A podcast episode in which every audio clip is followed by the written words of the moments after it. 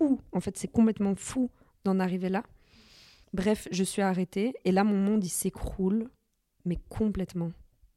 Parce que, en fait, j'avais vécu la maladie, j'avais vécu un mariage compliqué, un divorce, une grossesse découverte tardivement, un accouchement, tout ça en parallèle de, de ma carrière. Et j'avais décidé d'occulter tout, de dire, ok, on avance, on avance, on avance, parce que j'ai ma stabilité, c'est mon travail. Je brille dans mon travail, j'ai un beau statut social et je pensais que c'était ma stabilité. Mais du coup, ben, quand ça lâche, euh, là, c'est compliqué, quoi. Et là, il y a tout qui lâche. Là, dans ma tête, euh, c'est l'explosion euh, en termes de santé mentale. Là, euh, tout, tout, est, tout est réduit à néant dans ma tête. Hello à tous et bienvenue sur Influence Corner, le podcast à la croisée des chemins entre marques et influenceurs. Cet été, je vous propose des conversations estivales avec des talents et créateurs des réseaux sociaux. Dans ces conversations, vous allez découvrir ou redécouvrir des personnalités qui portent à travers leur voix une passion et des engagements. Cette série est une invitation à remettre l'humain au centre des préoccupations de vos campagnes en prenant le temps de découvrir les histoires et le vécu des talents comme Sundus, Richard, Lise ou encore Tara. Et on commence fort avec Sundus Mustarim, alias Sunfit, une jeune femme et maman talentueuse, autrice du roman Je t'aime d'amour jusqu'aux étoiles, un livre plein d'espoir et d'émotion dans lequel Sun aborde des sujets comme la monoparentalité la vie professionnelle et l'hypersensibilité. Dans cette conversation avec Sun, nous sommes revenus sur sa façon d'aborder son hypersensibilité auprès de sa communauté, l'écho que son histoire a pu avoir auprès de ses abonnés et le retentissement médiatique en Belgique, en France et au Maroc.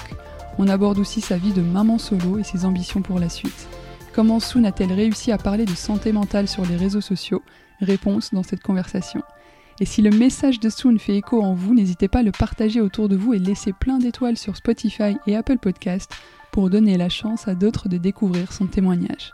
Et il me reste plus qu'à vous souhaiter une bonne écoute. Salut Soon Hello, contente d'être là. Merci, merci beaucoup d'avoir accepté mon invitation, de participer à Influence Corner. Tu viens tout droit de Belgique en plus. Exactement, merci à toi de me recevoir. C'est un honneur. en pleine campagne médiatique euh, en France. Exactement. Tu oui. es autrice, créatrice de contenu, tu es multicasquette. Ouais, On je ne sais pas ce que je suis exactement aujourd'hui. bah c'est cool, on va pouvoir euh, retracer un peu -hmm. tout ça. Est-ce qu'on peut revenir sur ton parcours, ton histoire? Bien sûr, bien sûr. Euh, toute mon histoire ou on en a veux. pour euh, combien d'épisodes exactement Euh, Donc je m'appelle Soun de Soundous, j'ai 32 ans, je suis maman d'une petite fille qui va bientôt avoir 7 ans qui s'appelle Inaya. Euh, mon parcours initialement, il est dans la finance, donc rien à voir avec tout ce monde qui m'emmène en face de toi aujourd'hui. Donc j'ai fait des études axées purement financières.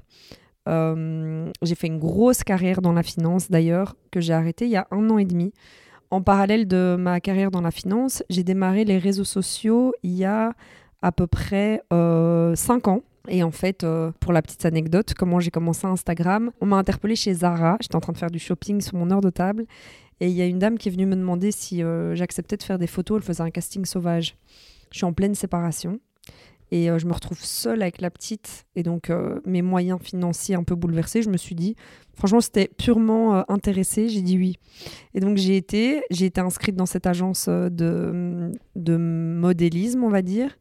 Et voilà, j'ai commencé comme ça. Et puis là, ils m'ont dit, écoute, euh, tu as des réseaux sociaux. Moi, geek complètement, non, pas du tout.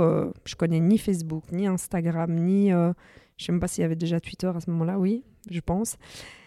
Et donc, ils me disent, ouais, il faut absolument que tu aies Instagram. euh, c'est ton, c'est le book euh, actuellement. Donc, euh, voilà, les clients, ils doivent pouvoir aller voir... euh, Tes photos voilà, en fait, elle me disait, c'est plus juste un book, c'est ce que tu véhicules comme énergie, tout ça, ça va plus vite. Et donc, j'ai dit, bon, ok, donc je rentre, je crée un compte Instagram, j'envoie des messages à des amis en disant comment on fait, c'est quoi une story, tu vois, j'étais là, oh mon Dieu, dans, dans quoi je m'embarque. Et puis, euh, moi, dans la vie, quand je commence un truc, c'est toujours euh, plus, plus, plus, il faut toujours que ce soit parfait, que ce soit bien fait. Et donc, je me suis dit, mais Instagram, c'est un outil de communication. Donc, je dois trouver sur quoi je vais communiquer. Je vais pas juste faire des selfies et montrer ma tronche. Enfin, Ouais. pour moi, il n'y a pas histoire. de sens. Mm. Voilà, il faut une histoire. Et donc, je réfléchis. Je peux pas parler de mon travail parce que c'est confidentiel, la finance. Et je me dis, ah bah pourquoi pas parler du sport? Parce que j'adore le sport. Je suis en pleine reprise parce que j'ai accouché euh, ma petite un peu plus qu'un an. Et donc, je suis en pleine reprise, retrouver mon corps, etc.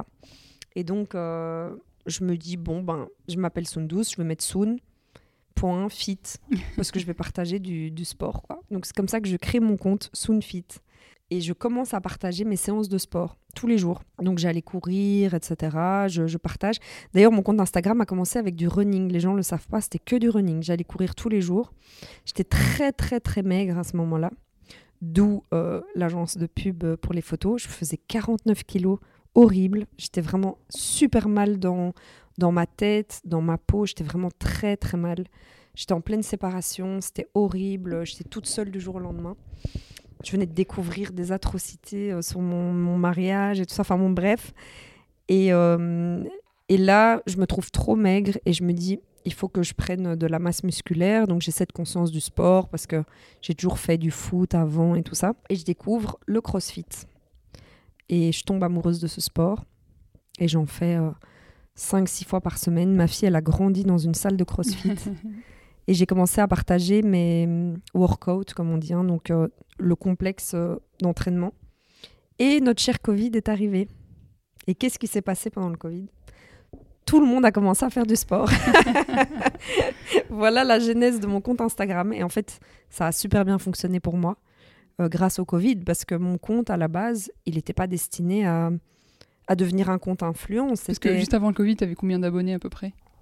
Mais j'en avais, j'en ai quand même eu pas mal assez vite parce que, en fait, j'en ai eu pas mal quand j'ai commencé le CrossFit parce que c'est, il y en a qui disent c'est un peu une secte, mais c'est une grande communauté.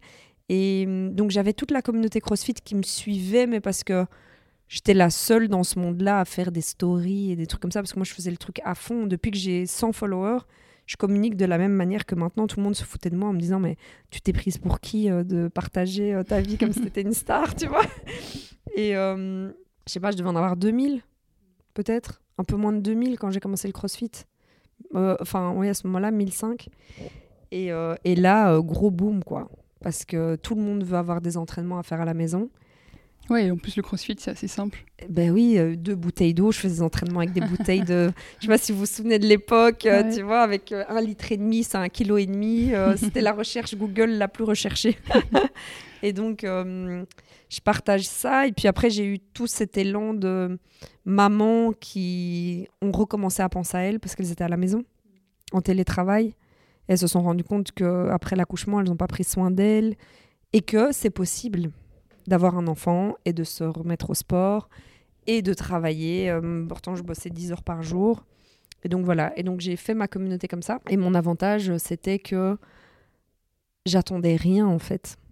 C'est un peu euh, ce qu'on entend souvent de la part des influenceurs, mais c'est un peu bateau, mais c'est vrai. J'attendais rien d'Instagram. Mais d'ailleurs, j'ai l'impression que ça marche pas quand on attend quelque chose. En ouais, fait, on est, est fou, déçu, hein. on est dans l'attente de quelque chose, et finalement, euh, la création de contenu n'est pas si efficace que ça. Et parfois, je me dis peut-être que la vie, elle est comme ça, en fait. Quand on attend trop des choses, ça arrive pas. Et puis quand on a juste confiance au destin, et puis qu'on fait les choses euh, avec le cœur et de manière authentique, il y a cette notion de non calculé, tu vois oui. Tu calcules quand tu vas atteindre un objectif bien précis, et c'est comme ça que tu as cette notion d'échec. Mais si tu n'as pas d'objectif, il n'y a pas d'échec, et donc c'est de la bonne vibe euh, tous les jours, tu vois Et donc moi, j'avais pas d'attente, je gagnais méga bien ma vie.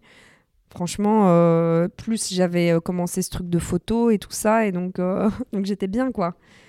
Et c'était cool. Pour moi, c'était mes potes virtuels. Alors, comme j'ai cette double personnalité euh, très sociable et en même temps très solitaire, c'est parfait pour moi. c'est quand je veux, j'ouvre. J'y a plein de gens. Et puis quand je veux pas, je coupe mon appli en pleine conversation et c'est bon, tu vois. C'était, c'était fait pour moi, quoi. Et donc voilà, là, j'ai, j'ai communiqué à fond sur le sport. Euh, et puis, ben, il y a, y, a, y a, ta vie sur le côté qui continue. Et puis. Euh, après le divorce, après euh, j'ai subi du harcèlement. En fait, euh, c'est la raison pour laquelle j'ai arrêté de travailler. Je peux en parler aujourd'hui. Je ne pouvais pas en parler il y a, il y a un mois. Alors, je ne peux pas euh, dire où je travaillais, mais, mais voilà, j'ai subi du harcèlement. Ça a duré un an et demi. Ça a été euh, très, très compliqué pour moi à vivre parce que tu es seule, tu avec un enfant, et tu as un très très gros salaire et un gros statut social et tu certainement pas envie de quitter ça Et c'est là qu'en fait, il y a ce, cette horrible chose qui se passe, c'est l'acceptation de, de, choses inacceptables. Parce que tu te dis, mais sinon, euh, j'ai plus de boulot. La peur, tu vois, de... De perdre euh, quelque chose, en fait. Alors qu'en fait, on devrait avoir peur de perdre notre santé mentale. Hmm. D'ailleurs, c'est aussi le sujet que tu abordes aujourd'hui de plus en plus sur les réseaux. La mais complètement.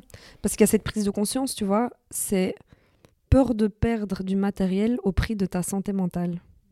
Alors qu'en fait, on devrait peur, euh, avoir peur de perdre sa santé mentale au prix du matériel. Parce qu'au final, un tiers du salaire, ben, je suis toujours là, je mange toujours, je dors toujours, j'ai toujours le même toit. Et j'ai plus les mêmes besoins, en fait, parce que je, suis bien. Quand, tu vas mal, tu te crées des besoins en pensant que ça va aller mieux en dépensant plein d'argent, en partant en vacances. Et en fait, t'as pas besoin de ça. Tu as besoin d'être bien dans ta tête.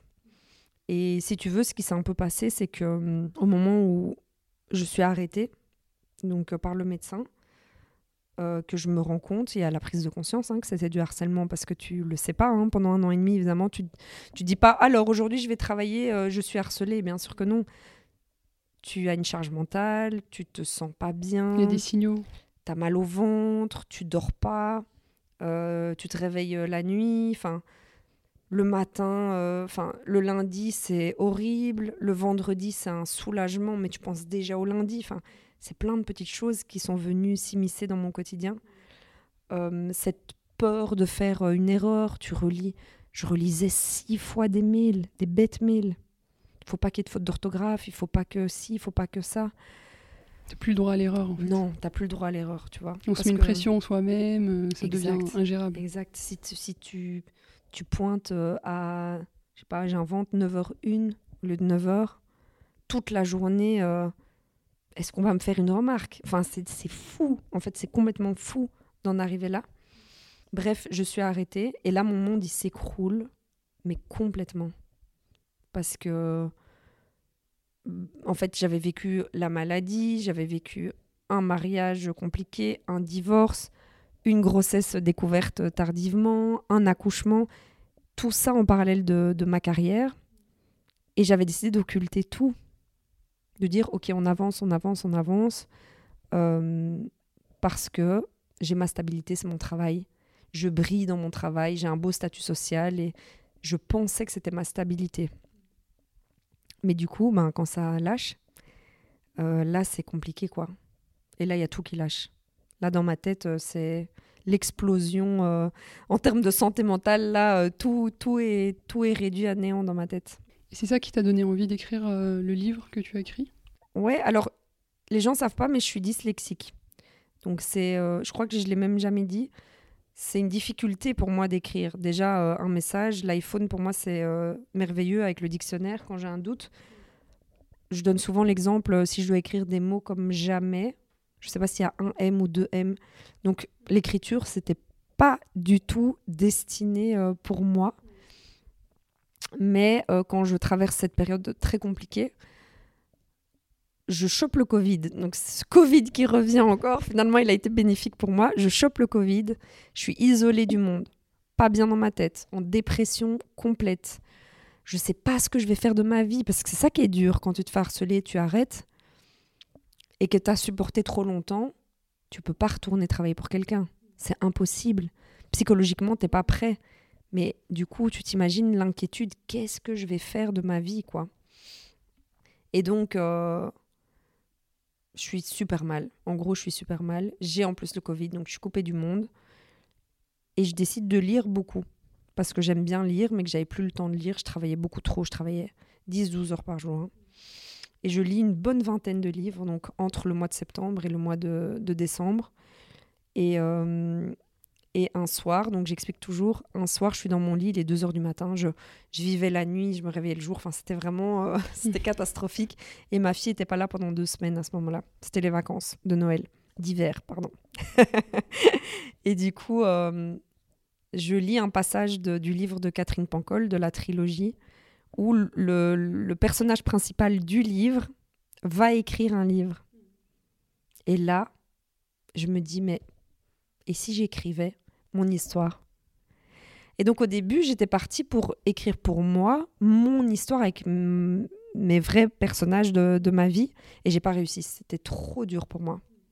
C'était faire face à la violence de certaines scènes que j'avais vécues, violence euh, psychologique. Impossible, j'arrête. Et puis je me dis, et si je racontais une histoire? Un roman? C'est pas moi. Et là, c'est ça y est, c'est parti. Et je suis rentrée dans le personnage imaginaire. Il y a des personnages inventés dans le livre. Et c'est en fait euh, métaphoriquement euh, mes émotions. Et avec du recul, j'ai compris que euh, j'ai été rechercher tous des événements dans ma vie que j'avais pas pris le temps de vivre émotionnellement. C'est ça en fait la santé mentale. C'est aussi s'arrêter. Qu'est-ce que je ressens?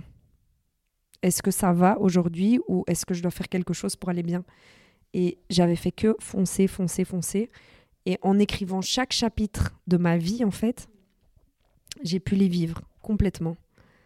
Et c'est violent, hein, parce que tu revis euh, la rencontre avec ton ex-mari, tu revis euh, huit années de mariage euh, catastrophiques, tu revis des scènes bien précises, en fait, que tu avais vraiment occultées. Hein. Donc du jour au lendemain, tu te rappelles de moments très très durs. Donc j'ai beaucoup pleuré en écrivant. Et, et ça a été euh, complètement libérateur. complètement. Thérapie. Ah ouais, une vraie thérapie. Et puis, ben, sur les réseaux, euh, du coup, moi, comme euh, j'attendais rien des réseaux initialement, là, il y a un changement un peu parce que ma carrière s'arrête et je me tourne en fait vers les réseaux parce que c'est ce qui me restait, entre guillemets. Et les gens me l'ont rendu merveilleusement bien parce qu'en fait, j'avais sous-estimé l'importance des réseaux. Parce que quand j'ai sombré, et que tu veux pas le dire à ton entourage parce que je suis hypersensible et que je veux pas alerter les gens autour de moi parce qu'alors je culpabilise, ben les réseaux, c'est ta connexion à la vie et au monde. Mmh. tout, en, tout, en, restant euh, pudique. oui, voilà. Ouais, c'est ça. Et j'ai des échanges incroyables avec les gens sur les réseaux. Incroyables. Autant euh, ils ont été là pour moi à ce moment-là, autant aujourd'hui je suis là pour euh, certaines personnes et en fait c'est ça la vie. C'est pas, tu seras pas en fait, sur les réseaux, je, pense que dans le quotidien, dans une amitié, tu es là pour quelqu'un qui est là pour toi. Sur les réseaux, il y a ce truc magique. La personne qui était là pour moi, ben c'est pas enfin c'est je serai là moi après pour quelqu'un d'autre, tu vois. Et mm, sur des sujets différents et ça tourne et si c'est bien utilisé les réseaux, c'est merveilleux. Mm. Ça dénote avec tout ce qu'on peut entendre aussi euh, où les réseaux sont aussi euh, qui impacte la santé mentale de, certains, certaines jeunes personnes. Oui, alors je je contredis pas ça. Je pense qu'il y a à boire et à manger sur les réseaux sociaux. J'essaye de sensibiliser les gens sur l'influence qu'on a sur les gens, ce qu'on peut provoquer chez les gens. Mais je reste persuadée que hum, si c'est bien utilisé, si c'est bien compris, c'est merveilleux les réseaux sociaux. Le problème, c'est que n'importe qui a accès aux réseaux sociaux en termes d'influence comme en termes de consommation. C'est là qu'il peut y avoir des gros problèmes au niveau de la santé mentale. Moi, j'ai eu très vite cette prise de conscience de, même si une personne me regarde, je dois faire attention à ce que je dis, à la manière dont je m'exprime, aux idées que je véhicule. De... Je crois que c'est mon hypersensibilité aussi qui prend conscience qu'il y a quelqu'un, un humain en face de moi, et que hum, lui, il me suit que moi peut-être, moi, j'ai plusieurs personnes qui me suivent, mais lui, il a, cette notion de relation unique avec moi. Il faut pas briser ça. Parfois, j'ai la confiance des gens et, c'est important de maintenir ça. Alors, aujourd'hui, je peux encore le faire. Je réponds à tout le monde. Et quand je sens de la détresse chez quelqu'un, moi, après avoir fait ma thérapie, me sentir bien aujourd'hui, j'ai ce besoin d'aider les autres. D'aider les autres. Comme on m'a aidé moi aussi, j'ai besoin d'aider les autres j'ai besoin aussi. Euh, je donne souvent cet exemple. Si tu as mangé un super bon resto que tu as découvert, tu as trop envie d'emmener tout le monde manger dans ce resto et dire Ouais, j'ai mangé un trop bon truc, faut que tu ailles voir absolument. Et eh ben, moi, j'ai découvert mon hypersensibilité et son fonctionnement. J'ai découvert mon HPisme et son fonctionnement.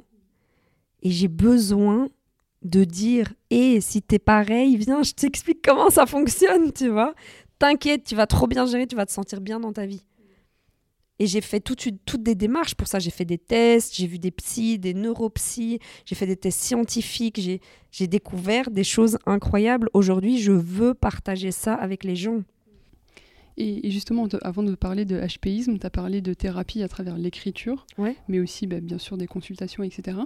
Euh, est-ce que le sport, là où tu en faisais beaucoup, t'a aidé aussi à... Parce qu'on dit que le sport c'est fédérateur, c'est aussi mhm. libérateur. Tu courais, tu faisais du running. Qu'est-ce que ça, est-ce que ça t'a apporté? Est-ce que tu avais continué à ce moment-là?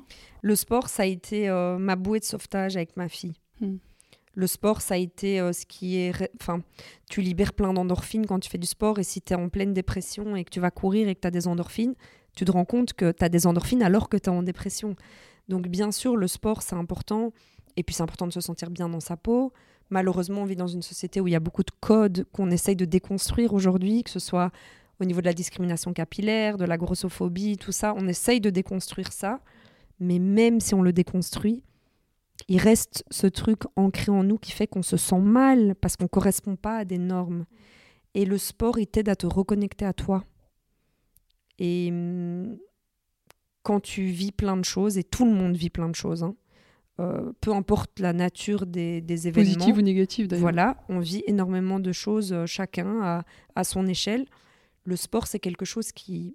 C'est pour tout le monde la même chose. On va tous souffrir de la même manière. on va tous se sentir trop bien après la séance de sport. C'est quelque chose que tu peux partager avec n'importe qui. Et c'est le message qu'il y a derrière. C'est la motivation. T'as pas envie, tu le fais, tu te sens trop bien. Et finalement, est-ce que c'est pas comme ça qu'on aborde les épreuves dans la vie? T'as pas envie, tu l'affrontes et tu te sens trop bien quand c'est fini. Tu vois? C'est un beau hum, parallèle. Pour moi, c'est ça le sport. Et je pense que j'ai j'ai toujours adoré le sport pour ça, parce que j'ai eu beaucoup d'épreuves quand même. Et ça te c'est comme la foi pour moi, tu vois. J'ai ma foi et j'ai le sport. C'est une, autre forme de foi physique. et puis, euh, et puis, il n'y a rien à faire. Tu te sens mieux dans ta peau, euh, ton hygiène de vie. Moi, j'étais malade, donc je fais hyper attention aussi à ce que je mange. C'est lié, hein, parce que le sport, c'est bien, mais si tu manges mal à côté, ça sert à rien. Donc, euh, il y a tout ce que tu développes en termes de mental, d'aller au bout de ta séance, aller au bout de ces épreuves, pas lâcher, tu vois. Ça développe plein de choses, le sport le prendre conscience euh, du... Le sport, c'est ingrat parce que tu arrêtes un mois, tu reprends, c'est une catastrophe. Par contre, tu dois t'entraîner tous les jours pour... Euh, enfin, tu vois Et donc, je trouve que ça t'inculque des valeurs aussi. La constance, pas se précipiter, faire 5 heures par jour, mais quand tu te sens bien, fais ta petite séance. Et ça a été un bon moyen de communication pour moi de dire aux gens, c'est la durée c'est pas la performance. Alors il faut aller sur des comptes d'athlètes. Moi ici, je partage avec vous, ne te fixe pas euh, trois fois par semaine. Fixe-toi, dès que je peux, je fais du sport. Parce que si tu es hypersensible, justement, ça a été mon cas, je me fixe d'aller euh, trois fois par semaine, c'est une charge mentale. Si tu rates une fois, deux fois, tu as l'impression que ça y est, c'est un échec. Si tu te fixes pas de récurrence dans ton programme de sport, mais que tu te dis, Dès que je peux, je me jure à moi-même, je fais un pacte avec moi-même. Dès que j'ai 20 minutes, je le fais. Je trouve pas d'excuses. Et ben, en abordant le sport comme ça, peut-être pendant 10 jours, tu feras rien. Une semaine, tu feras 4 fois. Et t'as pas de charge mentale. Et souvent, les gens que j'ai suivis comme ça, c'est devenu, ils font plus de sport que moi. je te jure, ils font plus de sport que moi aujourd'hui. L'élève dépasse le maître. Exactement. Euh, et, comment tu as réussi à faire, euh, à continuer euh, de partager sur les réseaux Donc tu partageais initialement sur le sport. Ouais. Comment tu arrives aujourd'hui à parler de HPI, de santé mentale? C'est une bonne question. je communique beaucoup avec ma communauté. Et donc, il y a eu des, des, transitions comme ça où je me suis adressée à eux en disant, je me sens moins dans ma casquette d'influenceuse sportive. Alors, je garde mon nom parce que Soonfit, sans le savoir, c'est tellement bien comme euh, surnom qu'on m'appelle Soonfit. Donc les gens pensent que je m'appelle Soonfit. Je reçois parfois des invitations à la maison, Soonfit, en un mot. Ils savent pas que je m'appelle Soundous en fait. Mm. Donc je peux plus changer, c'est mon blaze en fait, Soonfit, tu vois. Nom de scène. Voilà, c'est mon nom de scène, exactement. Mais qui est vraiment moi. Je suis, je suis en scène toute ma vie. Mais euh, donc je pouvais pas changer. Mais je me suis adressée aux gens en disant, ben, en fait, depuis le début, je vous partage mon vrai quotidien. Aujourd'hui, je me sens, je suis plus crossfiteuse. J'allais six fois par semaine. Je faisais une heure. J'avais des cuisses comme ça, énormes. Je me sens plus là. En fait, et là, j'ai communiqué en disant, je vais à la recherche de mon bien-être. Mon bien-être, c'était de faire du sport six fois par semaine. Aujourd'hui, c'est de m'écouter. Mais du coup, je partage aussi mon cheminement que je viens de t'expliquer, qui est, je me mets plus de récurrence euh, hebdomadaire, mais de la motivation euh, quotidienne. Et c'était assez merveilleux parce que les gens m'ont répondu en masse, c'est pas le sport qu'on suit, mais c'est toi. Et c'est touchant parce que tu es dans une transition, tu as peur, tu vois, que ta communauté s'efface complètement parce que il y a rien à faire. C'est à l'image un peu de ce que tu véhicules. Et hum, mon hypersensibilité ne supporterait pas que tout le monde se désabonne, tu vois, c'est dur un peu. Et donc, euh, ils m'ont suivi, quoi. Ils m'ont suivi et je me suis tournée. Alors, je suis toujours dans le sport, attention. Je m'entraîne toujours euh, trois, 4 fois par semaine, hein, ce qui est quand même euh, beaucoup. j'adore découvrir des nouveaux sports. Je me suis mise récemment au MMA, j'adore. donc, je fais plein de sports différents. Je vais en vacances, je vais faire du surf. Mais j'ai une manière de communiquer différente qui est le résultat de, de ma conclusion sportive aujourd'hui, qui est faites ce que vous aimez. Bougez. Il faut, que ça reste amusant. voilà, il faut en fait déconstruisez ces, ce, cette image du sport, c'est musculation, fitness, crossfit, souffrir. Il y a la danse, il y a la marche.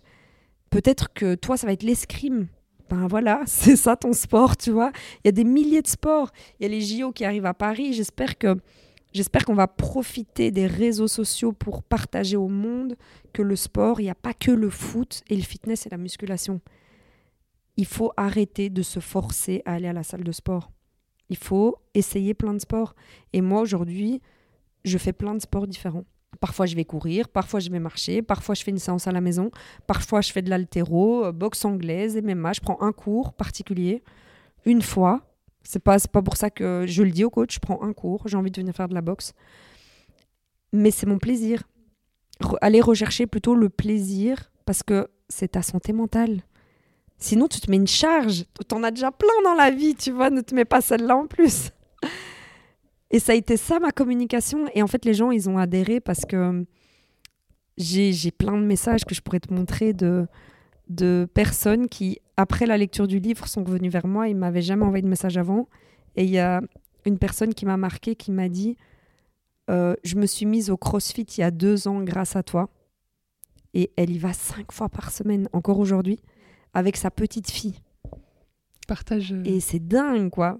Et elle était euh, en surpoids enfin, pour moi, ça me donne des frissons, tu vois, de me dire, si rien que j'ai eu cet impact sur une personne, ben, c'est bon. Moi, euh, mon taf, il est fait, en fait, tu mmh. vois. Mmh. Et tu te rends compte de l'impact que tu peux euh, avoir en aidant les personnes qui sont euh, dans des moments difficiles, qui se reconnaissent dans ton histoire? Aujourd'hui, oui.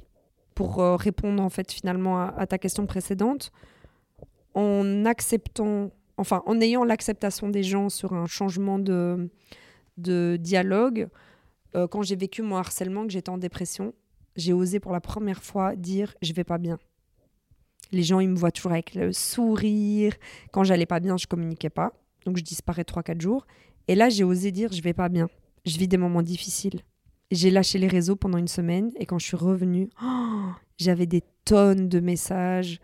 Euh, on espère que vous allez bien, Inaya et toi on pense à vous, prends le temps, on t'attend, on reste là.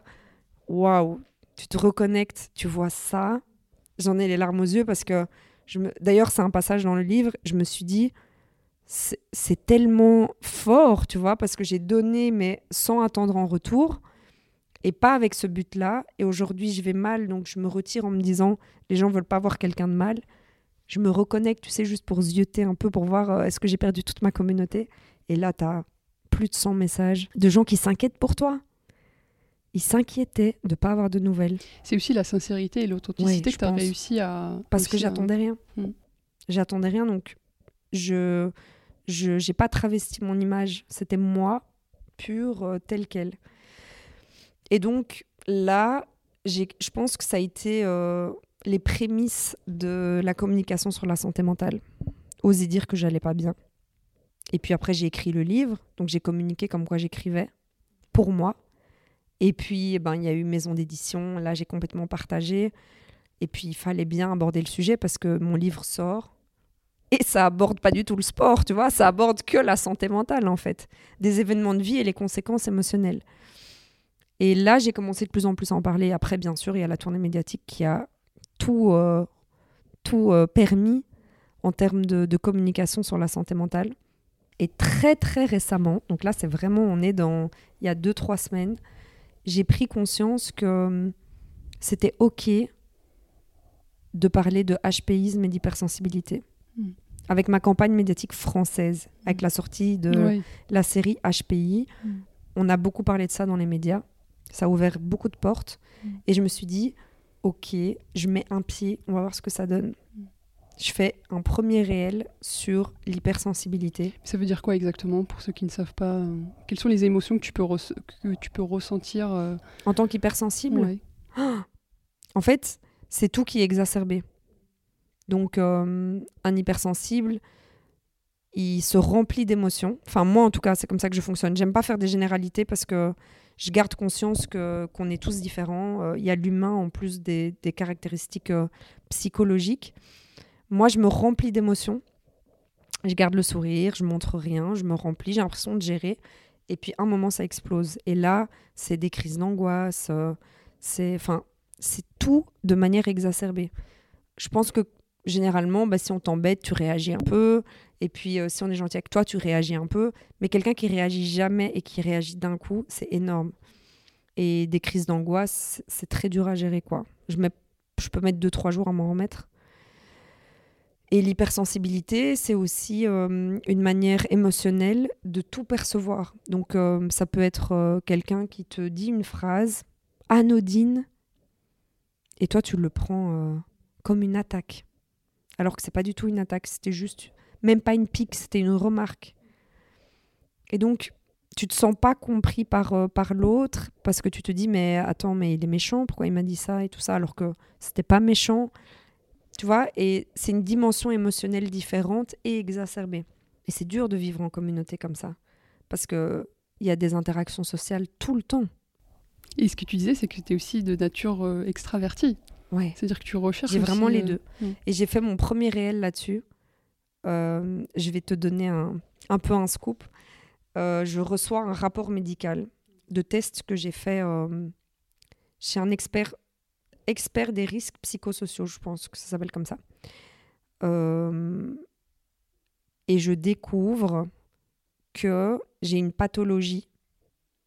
Enfin, j'ai plusieurs pathologies, hein, parce que en fait, quand tu es HPI, il y a le fonctionnement de ton cerveau qui est différent, etc. Mais j'ai une légère pathologie, si je te dis le nom, tu vas, tu vas avoir peur, mais de schizophrénie. Et donc, moi, je vois ça, euh, panique. Je suis schizophrène, pour moi, c'est la fin du monde. Et donc, il m'explique, il me dit non, non, c'est lié à ton fonctionnement euh, neurologique. Et c'est lui qui m'explique ça. Et après 32 ans, on m'explique ce qui se passe dans mon cerveau. Et il me dit, euh, un schizophrène, euh, un vrai schizophrène, il a une personnalité A, une personnalité B. A n'a pas conscience de B, B n'a pas conscience de A. Et là, il faut prendre des médicaments pour être A ou B parce que sinon, ça peut être problématique. Il me dit, toi, il y a une troisième personne qui est toi et qui est totalement consciente de A et de B. Et c'est la guerre entre les deux tout le temps. Et toi, tu es en train de faire la médiatrice du matin au soir. Il a mis des mots sur ce qui se passe dans ma tête depuis 32 ans. Enfin, je sais pas si bébé, euh, ça se passait déjà comme ça, mais tu vois, Ouais. et en fait, le fait de mettre des mots sur ce que je pense, donc c'est-à-dire, si je te dis euh, pense, euh, pense à ce que tu as mangé ce matin, tu as une petite voix dans ta tête qui parle. On a tous une petite voix, Ouais. on est d'accord. J'en ai deux. Qui, en fait, qui te disent quoi? ben, un qui veut rester à la maison, l'autre qui veut aller boire un verre avec euh, ta pote qui t'a proposé d'aller boire un verre. Et donc à chaque fois que quelqu'un me propose un truc, c'est la guerre entre les deux direct dans ma tête. Mais j'ai vraiment deux voix en disant ah non je vais rester me reposer, j'ai pas du tout envie de parler, j'ai pas envie de sourire, j'ai pas envie de. Et puis ah mais ça fait longtemps que je l'ai pas vue et je l'aime vraiment beaucoup et j'ai vraiment envie d'aller la voir et et en fait peu importe la décision que je prends, il y a toujours de l'angoisse qui est liée à ça, tu vois. Et là, j'ai fait un réel le jour même. Et là, boum, explosion sur Instagram. Et je me dis, oh, il y a d'autres gens comme moi en fait, tu vois, je suis pas folle. Et ça, ça a été mon premier réel vraiment sur la santé mentale que j'ai posté il y a un mois et demi, je pense, qui a super bien fonctionné. Et d'ailleurs, tu as utilisé les, codes du vlog quotidien pour parler aussi d'un sujet euh, assez sensible, tabou aussi. Euh, je sais qu'aujourd'hui, plusieurs créatrices de contenu peuvent parler de santé mentale, mais je pense que chacune a son approche. Mhm. Et, toi, tu as utilisé une approche euh, très thérapeutique aussi, j'ai l'impression, pour tes abonnés. C'est que tu as raconté ton histoire à mhm. travers aussi l'histoire de ton livre, comment elle s'est passée. Est-ce qu'on peut revenir sur, sur ça? Alors, une chose un peu curieuse, enfin curieuse ou non, je suis pas du tout une consommatrice de réseaux sociaux. Je regarde rien. Je regarde pas les tendances, je regarde pas euh, la vie des gens, je regarde pas les posts. D'ailleurs, ceux qui m'écoutent, si je like pas vos posts, c'est pas parce que je veux pas, c'est parce que je regarde pas. J'ai même pas le temps en vrai et ça me bouffe toute mon énergie parce que si je vois un truc, c'est bien pour éviter de se comparer aussi. Peut-être, mais oui, au niveau de mes émotions, c'est trop énergivore de regarder la vie des gens parce que je vais l'appeler pour l'aider ou enfin tu vois je peux pas. Et donc euh, je l'ai fait euh, comme je l'ai senti en fait. Comme je l'ai ressenti. Et il faut savoir que j'ai une boîte de prod sur le côté avec mon associé qui est euh, réalisateur. Et je fais de la direction artistique. Et moi j'ai toujours besoin de raconter une histoire et ça doit toujours tourner autour des émotions parce que je suis hypersensible. Donc moi je je crée rien je montre juste comment je vois la vie. Je sais pas si tu vois ce que je veux dire. Il y a une manière de voir la vie, et puis moi, je vois que des émotions. Tout est lié à l'émotion dans ma vie. Et je transmets juste ça dans ma vidéo. Et c'est bien parce que ça nous aide à comprendre aussi qu'est-ce que ça veut dire d'être HPI. Parce qu'aujourd'hui, c'est aussi. Euh, enfin, les, premières personnes qui peuvent ne, ne pas comprendre, c'est peut-être l'entourage. Ah, mais euh, tu vois, il fait des petites blagues, ah, mais t'es HPI, etc. On ne comprend pas forcément ce qu'il y a derrière, en fait. Euh, Oui, et, ça, un peu, ça libère la parole. Alors, ça me fait énormément plaisir de voir. Euh, euh, donc il y a quatre réels que j'ai fait là en, un mois. Un qui fait 160 euh, 000 vues. C'est du jamais vu sur Instagram pour moi. Alors moi, je suis pas vraiment une influenceuse parce qu'une influenceuse, elle fait des concours, elle partage des tenues, des produits, etc. Ça crée du, du clic. Bien sûr, ça crée du clic. Tu vois une tenue, tu l'envoies à toutes tes potes. Donc, moi, je ne suis pas dans un contenu de masse. J'ai conscience, j'ai dû prendre conscience, parce que je me comparais quand même un petit peu, tu vois, de dire, OK, moi, je suis autrice. Mon contenu, euh, il va pas faire des 1 million de vues comme euh, une fille qui partage une super belle tenue. Parce que la super belle tenue, mais moi, je vais l'enregistrer parce que je vais m'inspirer pour un événement, tu vois. Et c'est bien, c'est deux métiers différents. Moi, je me considère pas du tout comme ça. Moi, je partage juste mon quotidien. Et quand j'ai un truc qui me vient dans ma tête, je le partage. Et là, actuellement, en tournée média, j'ai senti le besoin de partager, euh, de partager l'explication que je viens moi-même d'avoir sur comment fonctionne mon cerveau, le cerveau d'un HPI, d'un hypersensible, en tout cas une version de HPI d'hypersensible. Et comme le restaurant tout à l'heure que j'ai dit que tu as envie de partager, je viens de le découvrir et j'ai envie de le partager. Et là, miracle ce produit, c'est que ça crée un buzz, mais énorme sur Instagram. Encore là, pendant qu'on parle, les réels sont partagés dans, dans des reposts de stories, mais en masse. J'ai non-stop des, des notifications. J'ai retiré d'ailleurs les notifications sur Instagram, sinon mon téléphone n'arrête pas. Et je me suis dit, dans quoi j'ai mis les pieds? En fait, on n'a jamais laissé la place à ça. Mais il faut faire quelque chose. Parce que je reçois des témoignages affolants. Si tu vas en dessous, et les gens se cachent plus. C'est-à-dire que moi, d'habitude, euh, les gens, ils m'écrivent en DM, ils mettent pas de commentaires. Là, je, mets le doigt sur quelque chose de tellement sensible que je viens toucher des gens qui sont à vif et qui réfléchissent pas à vif. Il faut prendre conscience de ça. Parce que quand tu oses déballer ta vie en dessous d'un commentaire, ou m'envoyer toute ta vie en DM, c'est que tu vas pas bien. Il faut pas juger ça. mais il faut faire attention. Et ça, j'en ai bien conscience. Donc là, je suis en pleine tournée média, je suis fatiguée, mais euh, je profite de mes trajets pour répondre à tous les messages. J'ai eu beaucoup de mamans euh, qui m'ont inquiété, que j'ai renvoyé vers des plateformes avec qui j'ai fait des collaborations, justement, d'aide aux parents, que ce soit psychologique, que ce soit économique. Je vais le dire d'ailleurs, c'est No Family, N-O-O Family, qui est créé par Marina. C'est ici à Paris. Je mettrai le lien dans la barre de description. C'est important. En tout cas, c'est le seul lien que moi j'ai validé. Il y en a peut-être plein, mais Marina, c'était une euh, maman solo qui s'est rendue compte qu'elle n'avait pas d'aide. Et surtout quand elle le nez dans le guidon, tu coules, tu regardes pas, tu, tu te dis même pas que ça existe. Tu te dis pas, il existe une aide pour aider les parents euh, qui viennent de vivre une relation toxique et qui doivent se débrouiller du jour au lendemain. Tu te dis pas ça. Tu te dis, il y a que moi au monde qui vit ça parce que je suis euh, nulle. Parce que c'est ça euh, que ton compagnon t'a fait croire. Et c'est pour ça qu'il faut libérer la parole et dire à ces femmes, il n'y a pas que toi, vous êtes plein, on est plein. Il y a des aides, je sais que tu as le nez dans le guidon. Contacte Marina, elle va te mettre sur une plateforme tout coûte moins cher. Il y a des avocats, il y a des psychologues qui sont spécialisés là-dedans et ils vont t'aider. Et moi, euh, c'est un soulagement, quoi. Parce que je me dis, ouf, je l'ai orienté vers quelqu'un. Et je leur dis toujours, reviens vers moi. Tu verras, ça ira. Parce que de moi, de ma part, c'est tout ce qu'elles attendent, en fait, ces personnes. Parce que moi, je sais que c'est ça que j'attendais. Tu vois, parfois, tu as déjà pris une décision et tu demandes l'aval de tes potes alors qu'en fait ta décision elle est prise.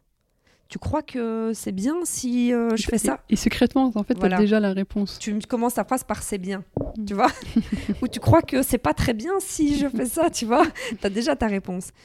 Et donc ces personnes-là, elles savent déjà ce qu'elles vont faire. Moi, je suis personne, je suis pas juriste, je suis pas psy. Mais j'ai vécu la même histoire. Et donc elles ont besoin de se dire de m'entendre dire j'ai vécu la même histoire et aujourd'hui je suis heureuse. Je me sens bien dans ma peau, je me suis je m'en suis sortie et je vais bien et ça va aller. Et généralement quand je leur dis ça va aller, alors j'ai des pleurs beaucoup, mais c'est juste merci. C'est vrai, ça va aller, je suis forte. Ouais, c'est l'espoir aussi. Ouais. Et le livre en fait, c'est ça. C'est que j'aurais pu le garder pour moi le livre. Je l'ai romancé avec un message. Quand, quand tu fermes le livre, tu te dis tout est possible en fait. Tu as vécu ça et ça et ça et ça. Après, tu es toujours là, tu es en tournée médiatique, c'est que c'est possible, tu vois. D'ailleurs, parlons de cette tournée médiatique. Euh, donc, tu, tu, viens de Belgique, tu l'as fait aussi en France et au Maroc aussi. Euh, quelles sont les différences que tu as pu euh, trouver sur ces sujets de santé mentale, de HPI, en fonction des pays que tu as fait pendant la campagne médiatique? Euh, alors là, pour le coup, c'est pas parce que je suis en France que je dis ça, mais c'est en France particulièrement qu'on a abordé ce sujet. Alors pour plusieurs raisons. Euh, on va aborder un, sujet qui est complètement autre à la santé mentale, mais avoir une bonne attachée de presse, c'est hyper important. Et donc, euh, j'ai rencontré Lisa, qui est mon attachée de presse, et hum, dès que je l'ai vue, dès qu'on s'est vu, je lui dis ok, je signe. Elle n'avait pas besoin de m'expliquer ce qu'on allait faire, etc. Parce que les gens, euh, tu vois, tu peux, tu peux dire tout ce que tu veux, en fait, hein, à quelqu'un. Euh, on va faire ça, on va faire ça. Euh. Mais Lisa, j'ai senti sa sensibilité. Et je me suis dit, dorénavant, je travaillerai qu'avec des gens qui ont une sensibilité. Parce qu'alors, on parle le même langage. Et Lisa, elle a directement compris la personne que je suis. Et elle a dit, moi, ce qui m'intéresse, c'est pas de te mettre dans des médias juste pour qu'on voit ta tête et ton livre c'est de raconter ton histoire. Et bah, mon histoire, elle est composée d'hypersensibilité, de HPisme, de tout ça. Et puis, il y a la série HPI qui est sortie en France. Et ça a ouvert mais tellement, tellement de portes dans les médias pour la santé mentale que ben, ma tournée médiatique s'est faite autour de ça. Ça n'a pas été le cas euh, en Belgique. Au Maroc, on a fait une pré-tournée, grosse déjà, mais pré-tournée. Mais en Belgique, ça a été plus ma casquette d'influenceuse. J'aime pas ce mot, mais ce qui est logique parce que là-bas, je suis, connue en Belgique. Et donc, c'était plutôt Soonfit a sorti un livre. Et je l'ai moins bien vécu, ma tournée médiatique belge. En fait, avec du recul, c'est simplement, c'est pas ça que j'attendais. C'est ce que je fais maintenant que j'attendais d'une tournée médiatique. mais je ne pouvais pas le verbaliser parce que je ne savais pas. Et donc, euh, Belgique, ça a été vraiment une tournée de stars, quoi. Soonfit arrive dans un média, euh, on lui pose des questions, comment tu as écrit le livre? J'étais en dépression, et puis j'ai écrit, et voilà, et c'était tout le temps la même chose. Et puis, du coup, c'était des pics d'euphorie parce qu'on t'attend comme une star dans un média, et puis plus rien. Et donc, j'ai mal vécu ma tournée euh, médiatique belge. J'espère la refaire avec Lisa. Je pense que ce sera différent. D'ailleurs, je lui ai dit, Lisa, euh, je fais ma tournée avec toi au Maroc, en Belgique, partout dans le monde, mais c'est avec toi que je fais ma tournée médiatique. Tu prends un autre RP dans, un autre pays si tu veux, mais c'est toi qui supervises. Parce que hum, ça rejoint un peu mon message de tout à l'heure, il faut s'entourer des personnes qui nous comprennent en fait. Et là, j'ai vécu une super belle tournée euh, médiatique en, France grâce à Lisa. Elle m'a mis que dans des médias euh, comme aujourd'hui. Hein. Tu as vu, on aborde un sujet qui est trop bien. Euh, elle m'a mis que dans des médias qui sont à mon image, avec des gens bienveillants. J'ai eu que de la bienveillance sur ma tournée médiatique et j'ai pu parler euh, vraiment en toute transparence de, de santé mentale, de bien-être, de j'ai pu faire passer un message et que les gens nous écoutent, sachent qu'ils sont pas tout seuls. C'est ça que je veux en fait à travers ma tournée médiatique. Oui, c'est donner en fait plus de d'envergure et d'amplification au message déjà de base que tu as sur les réseaux sociaux. Exact. En tant que créatrice de contenu et de dire euh, finalement à grande échelle dans les médias.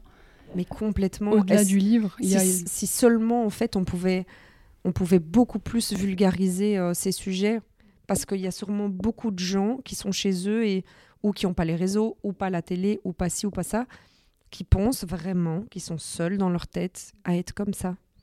Il faudrait qu'on en parle tellement que tous ces gens sachent que c'est normal. C'est une autre norme, mais c'est normal. Et le livre, je dis toujours, je me considère pas comme autrice vraiment, surtout que je suis dyslexique de base. C'est un recueil d'émotions, d'épreuves de vie, de cheminement, avec une belle fin. Et moi, le livre, je le prends plus comme un support. Tous ces gens à qui je parle sur les réseaux ou dans les médias, si tu as le nez dans le guidon et que rien ne va, eh ben lis-le en sachant que c'est une vraie histoire. Et ça s'est fini comme ça. Et donc toi aussi, ça va bien se finir. Et c'est plus ça en fait pour moi le livre. C'est pas le côté euh, commercial, euh, roman. Je vais pas euh, sortir cinq best-sellers dans les cinq années à venir. Pas du tout. c'est juste mon histoire, romancée bien sûr. Comme ça, on ne sait pas ce qui est vrai, pas vrai, parce que je veux me préserver aussi.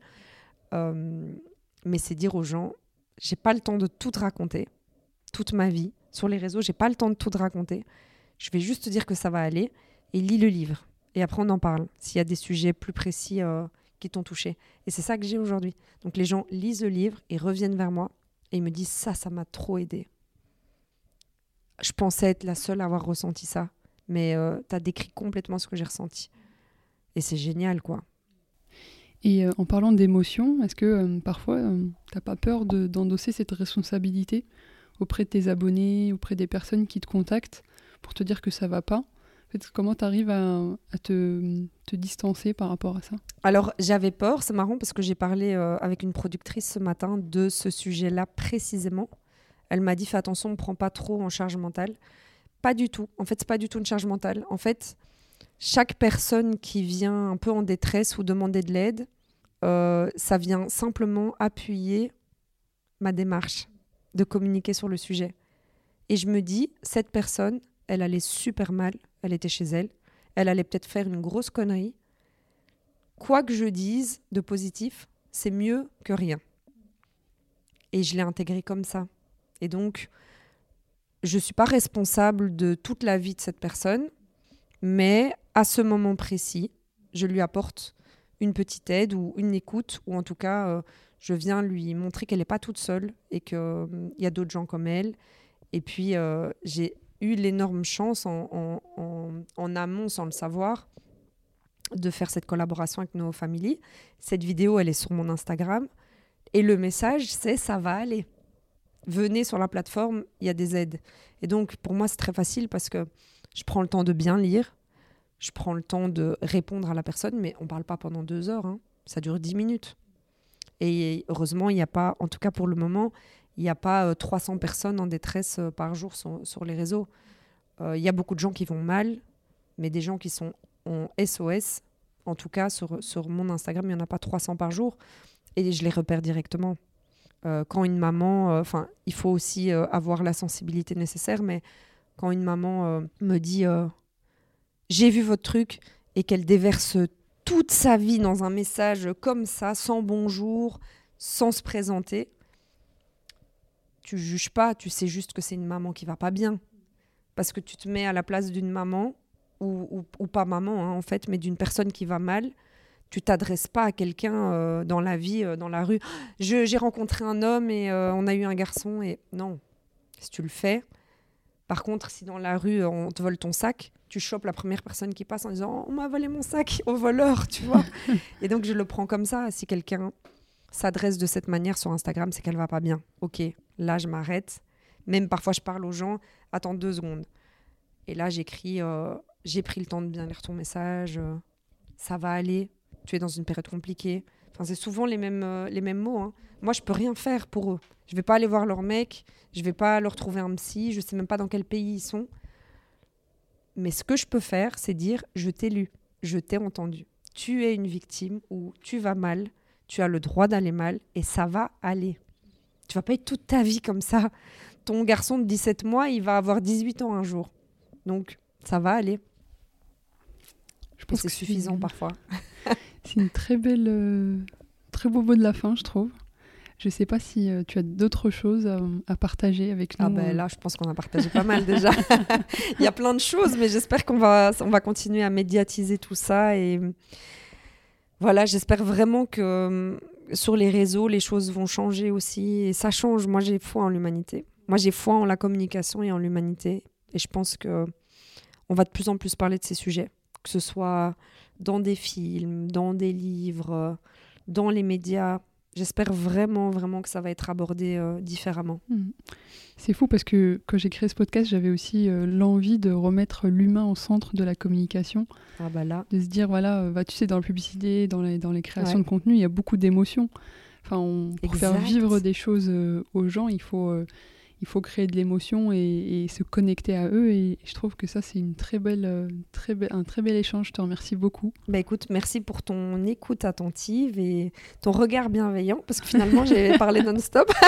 je t'ai pas beaucoup parlé parce que je voyais dans ton regard, il y avait les réponses, tu vois. tu me répondais par les yeux. Bon, les gens pourront pas le voir, mais.